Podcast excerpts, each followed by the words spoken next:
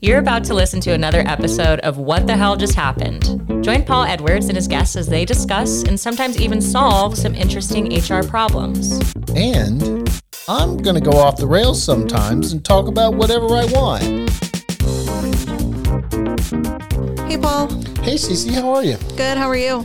I'm pretty good. We're recording this right before Christmas, but I think we should say Happy New Year because it's not going to come out until next year. Yeah. I hope your New Year's off to a good start in the future when this comes out. When this comes out, when the new, yes, I like it. Um, by the way, just for context, CeCe is HR here at CEDR. So she's an HR person of HR. So I say that every time CeCe comes on the podcast. I just think it carries more weight. When you have to be the HR person for HR people, it's it's a pain in your butt, I think. it's really cool. Helps it? up your game for sure. It does. you have to yeah. like operate at a higher level. Yeah. Yeah. Because uh, it's a yeah. nice challenge. They're like, actually, CeCe, you got that right. No, nobody here would do that. No. But no. Um, okay, so what are we going to talk about today? Okay. So this is uh, an EEOC case involving Circle K, What's the EEOC? the uh, Equal Employment Opportunity Commission. Okay, and they have a lot of laws that they are responsible for enforcing. Yeah. and uh, and they will sue on behalf of a. Uh, they could sue on behalf of uh, an employee if they choose to. Correct. And so that's usually exactly what it is. It's it's usually these suits are smaller, they involve maybe a, one or two employees, and th- it just so happens that this one is actually one of the largest settlements in the last decade. Wow. Involving Circle K because it involves so many employees. Oh, so bummer. So Circle K is uh, ha- has an 8 million dollar settlement Ouch.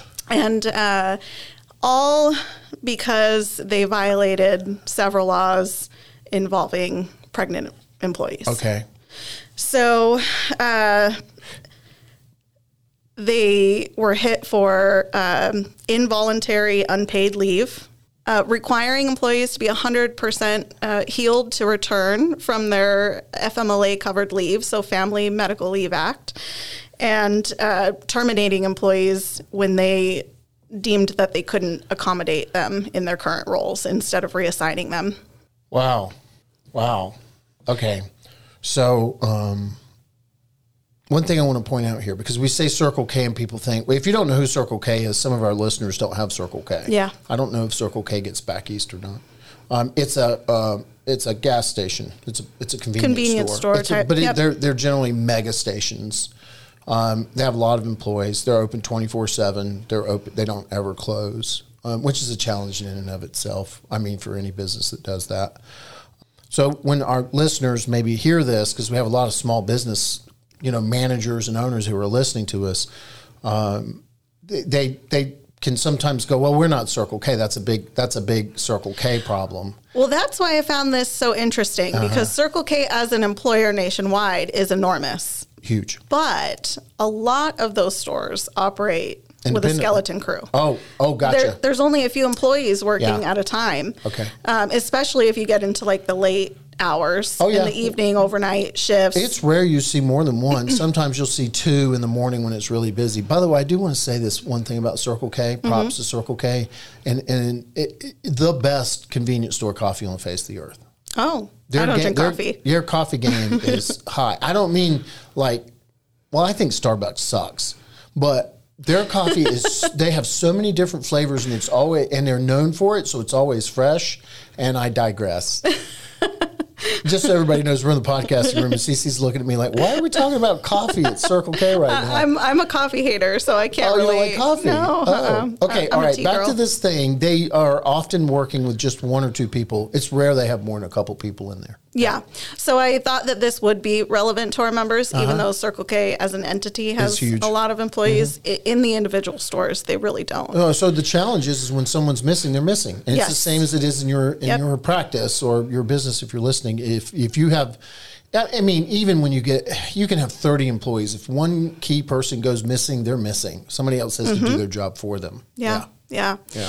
And so, even given that, here Circle K is facing a huge settlement, and I'm sure that they saved money, wouldn't you agree, by Yes. not going the litigation route? Yeah, so, yeah, uh, yeah, they went and settled. I this- think. yeah. So I- this is this is a, a smaller figure than they could have faced if they it could have been to. ten times Yep. that. Yeah, Yeah. yeah. And uh, but they violated the American with Disabilities Act, Uh huh. the the Civil Rights Act, and the Pregn- Pregnancy Discrimination Act. Yeah, they did, and um, and this all started from a single decision um, made by someone who handled things this the way that they handled it, and it got spread across the entire organization. Yes. Yep. And so, if we could give them anything, we would say that they were consistent. They can got this consistently wrong. They managed to screw it up every, in every single area, right? Yes. Yeah. I mean, according to the EEOC, Right. look at the look at the case and what we can discern from what we're seeing in the settlement. Yeah.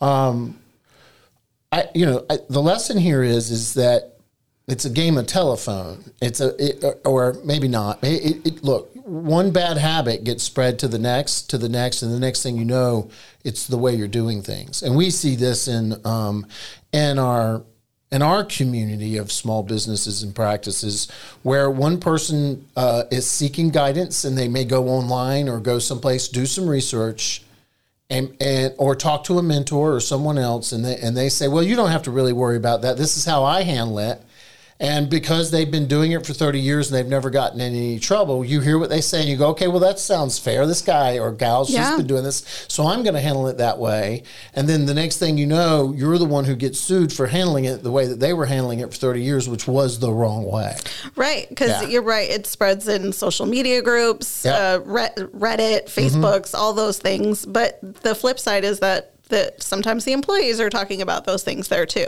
Exactly. And one person has success, uh, and then tells someone else how to go about it. exactly So yeah, Yeah, so the best we can do is avoid violating their rights in the first place. in the first Yeah. place. So there's a way that this was supposed to be handled. Mm-hmm. Um, if we look at some of the things that they did, the invol- the involuntary paid leave, uh, unpaid leave, involuntary Mm-hmm. Yep. unpaid leave. Yep. So look, um, one of the ways this violates somebody's civil rights is, and particularly if you're talking about a, a pregnant employee. Um, is what you're doing is, is you're saying I've decided that since you're causing me such a pain in the rear end to do to accommodate some of your doctor's appointments Yes. or maybe some of your uh, requests for more breaks. Maybe you want to you need to sit down more often because of what's going on at this particular time of your pregnancy. Um, we've decided that this is all just too much, and what we were thinking is, is you should just go ahead and go on leave now, Mm-hmm. even though the pregnancy may be weeks or even months out. You put Right. them on on invo- involuntary.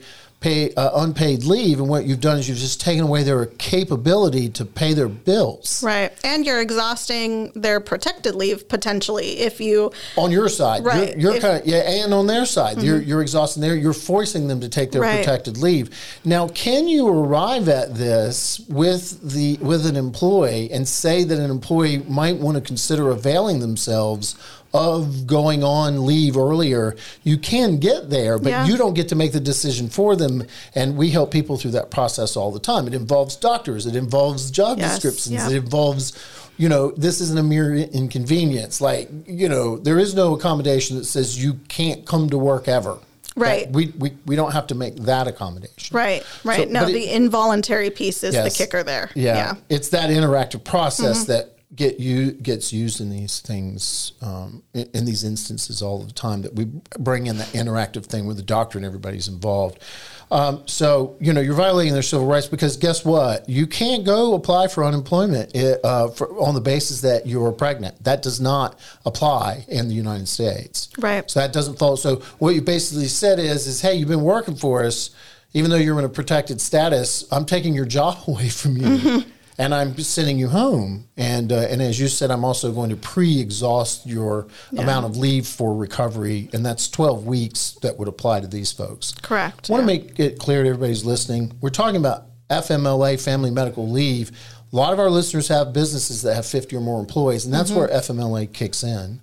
Um, many of you listening shouldn't be. Uh, you don't have to comply with FMLA but you can't send people home involuntarily. Uh, you can't, still can't uh, violate their civil rights. You still can't violate many of these laws. Um, and the EEOC laws kick in when you have 15 or more employees, right. but also many of your states have lowered that threshold. Mm-hmm. They brought it down to say if you have any employees or if you have more than three employees or um, and, and, I point that out because that's where going and asking a list serve you know, or going and asking someone else these questions is not always a good idea unless that someone else really is a, an expert in HR. And and and CeCe, I I've been in an interview where we're interviewing an attorney for a job here mm-hmm. and, and and granted everybody who's listening we have to retrain everybody who comes in to be a, an advisor and they don't know the answer to these questions just right. because you have a law degree doesn't mean that you're, you're, this is an area that you have a um, a, granular understanding it. Right. Right? Yeah. No, yeah. It, it takes a lot of experience seeing lots of different circumstances and yeah. ha- having a broad perspective, which, yeah. which is why our team's so great because they can bounce ideas off each other and talk about their experiences, and the cumulative effect right. is and, and a we've, broader reach. We've set everybody up for success in this area. Yes. Like you don't have FMLA language if you're not supposed to have it. Mm-hmm. If you're in a state where there's uh, uh, things are lowered, we know. Yeah. Um, and we approach the problem solving that way. Mm-hmm. Um, we have the skills, the paperwork, that we have everything to help you get the very best outcome. I want to point one other thing out before we go. Mm-hmm. All right. So, I mean, they screwed up the the ADA, the civil rights, uh, you know, terminating people, wrongful termination over, over this. Mm-hmm. They, they not just, providing modified schedules or equipment when they uh, we could come just, to return. You and yep. I could do an hour on all the things that they yeah. might have done right, um, and that and that they didn't. What I believe is also important is whoever was responsible for starting this. Mm-hmm. And whoever was brought on board, you would think that they'd have a big HR department. I bet they don't. That they never got the benefit of this additional learning. They never, they don't, they didn't know what they were doing because they made three mistakes that tell me here they they have hardly any HR proper HR training. Now I could be wrong. I can't look into it, uh, but that that's one of the benefits that I think I love about CEDR. When mm-hmm. I look over at CEDR, we don't just hand people policies. You go through a training process, and right. that's not something that happens anyplace else. So if you're a manager and you're working with us, you're getting smarter and you're getting better. And after you've gone through one thing of FMLA with an employee, if you have 50 or more employees, or even if you go through it, um, eh, you know, with less than that, um, you come out way better. Like you can handle just about anything that's thrown at you because, yeah. of, because of the because of the education that should be given behind this. Or at least know where there's some risk that you need to talk to someone else about. Yeah, yeah, yeah, exactly. Yep. So that was very interesting. Love to talk about things that happen in the news. Sorry this happened uh, to Circle K. Um, equally regret seeing all those pregnant employees have uh, be treated this way. Yeah. Um, I, I, have a feeling they're going to get better, mm-hmm. and that's all you can mm-hmm. ask. I think yep. you know. Unfortunately, they're going to pay out eight million. Um, that's a lot of money, maybe not a ton of money for them, but mm-hmm. um, you know, overall, this is something um, where they're going to have to make huge adjustments on. Looking forward to their improvement. Yeah, I'm looking forward yeah. to their improvement too. Thanks, CeCe. Thanks. Thanks for joining us for this week's episode of What the Hell Just Happened. Do Paul a favor and share this with your network. If you have an HR issue or a question you'd like us to discuss on the show, send it to podcast at WTHJustHappened.com. For more HR advice and insights from Paul and his team of experts, you can also join the private Facebook group HR Basecamp or visit hrbasecamp.com. Make sure you tune in next week and remember better workplaces make better lives.